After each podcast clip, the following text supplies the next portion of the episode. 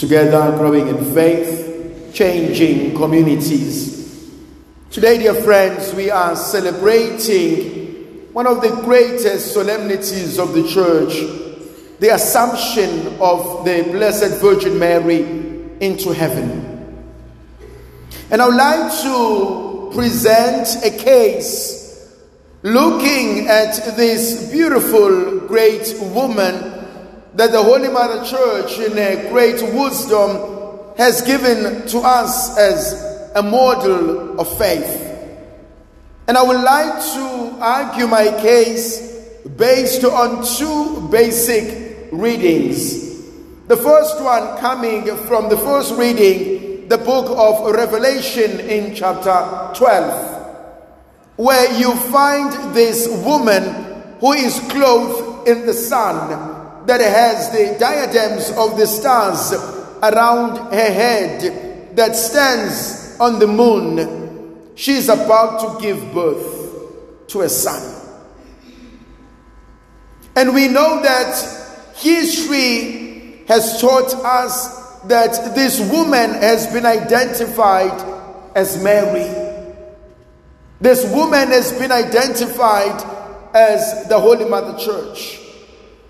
But this woman can also be you and I.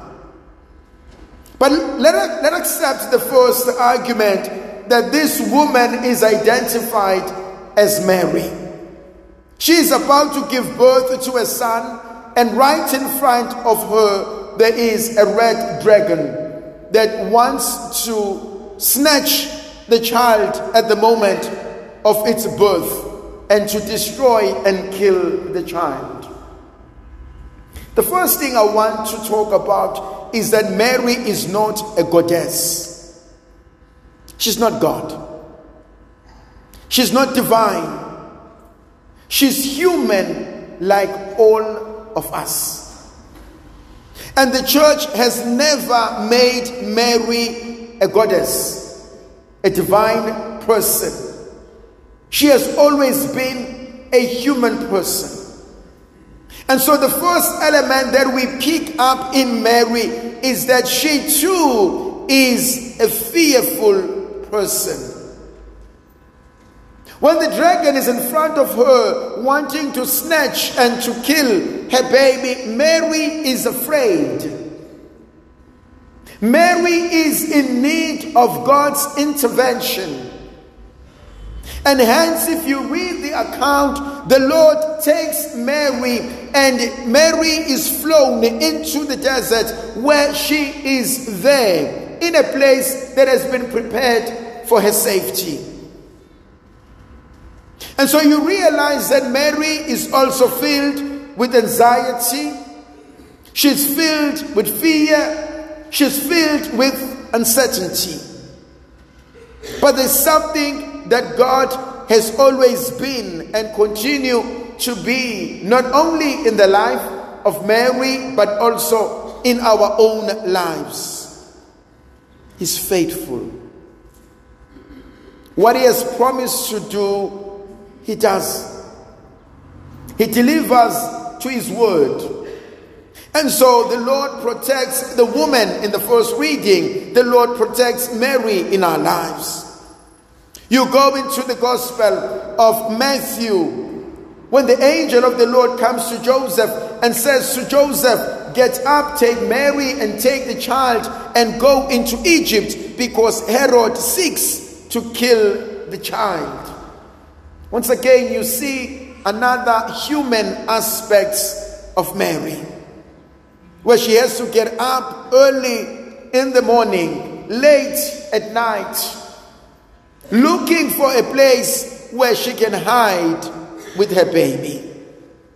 She becomes a foreigner in a foreign land, a wanderer, an asylum, a refugee, where she wants and where she seeks comfort and protection for her family. How many of our people continue to struggle the same life? How many of our people have no homes? How many of our people had to move away from where they were because they are seeking for a better life? Once again, if you go to the Gospel of Luke in chapter 2, Mary and Joseph take Jesus into the temple for the presentation. Simeon looks at Mary and he says to her, "Your heart will be pierced by the lance.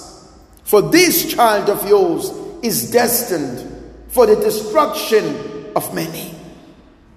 No child will grow up like that.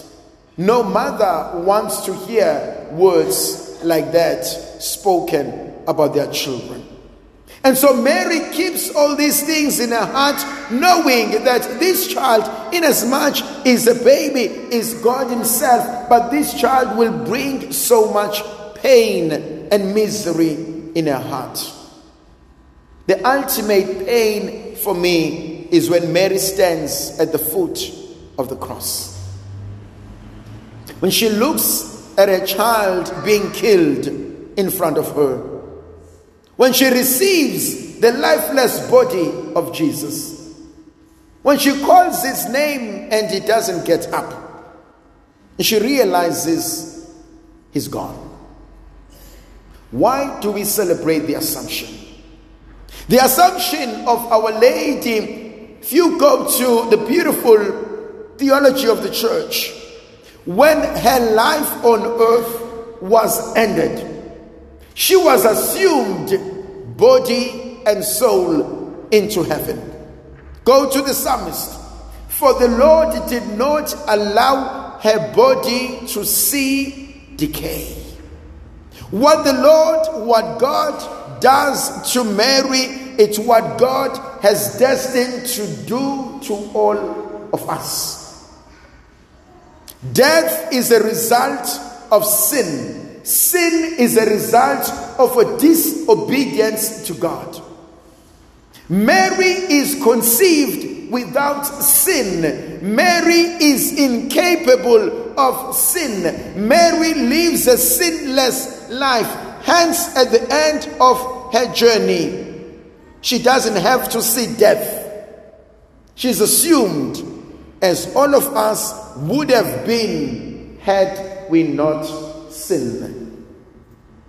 But then there's also another beautiful concept for me when it comes to the Assumption of Our Lady. If you go to the Litany, we speak of mystical rose, Rosa Mystica. On the bed on which her body lay, when she was assumed into heaven, the only thing that they could find was this rose that nobody could explain. Hence the word mystical rose that remained and reminded us that Mary's life had gone up to God.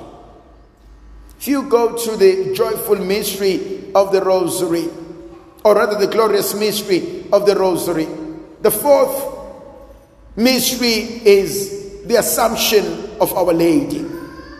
But the fifth is absolutely beautiful, the Coronation of Our Lady and all the saints.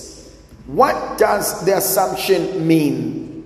Not only does God take us from this earthly life, but he has prepared a place for each and every one of us in the heavenly place. And in the heavenly place, coronation takes place.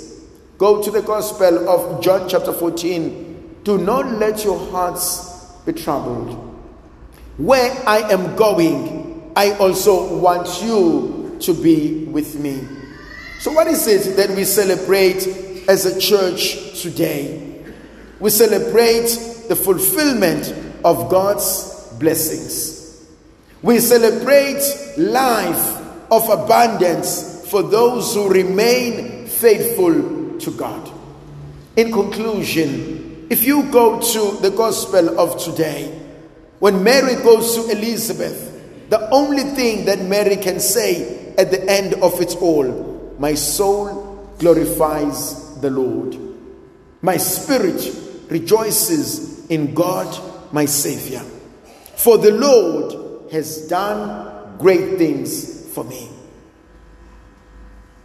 Mary is human. She's gone through difficulties. But in the midst of everything else, she doesn't have time to complain. But she gives praise to God, for God has been faithful. May the Virgin Mother of God continue to be with us, to protect, to bless, and to guide us. The Father, the Son, and the Holy Spirit. Amen.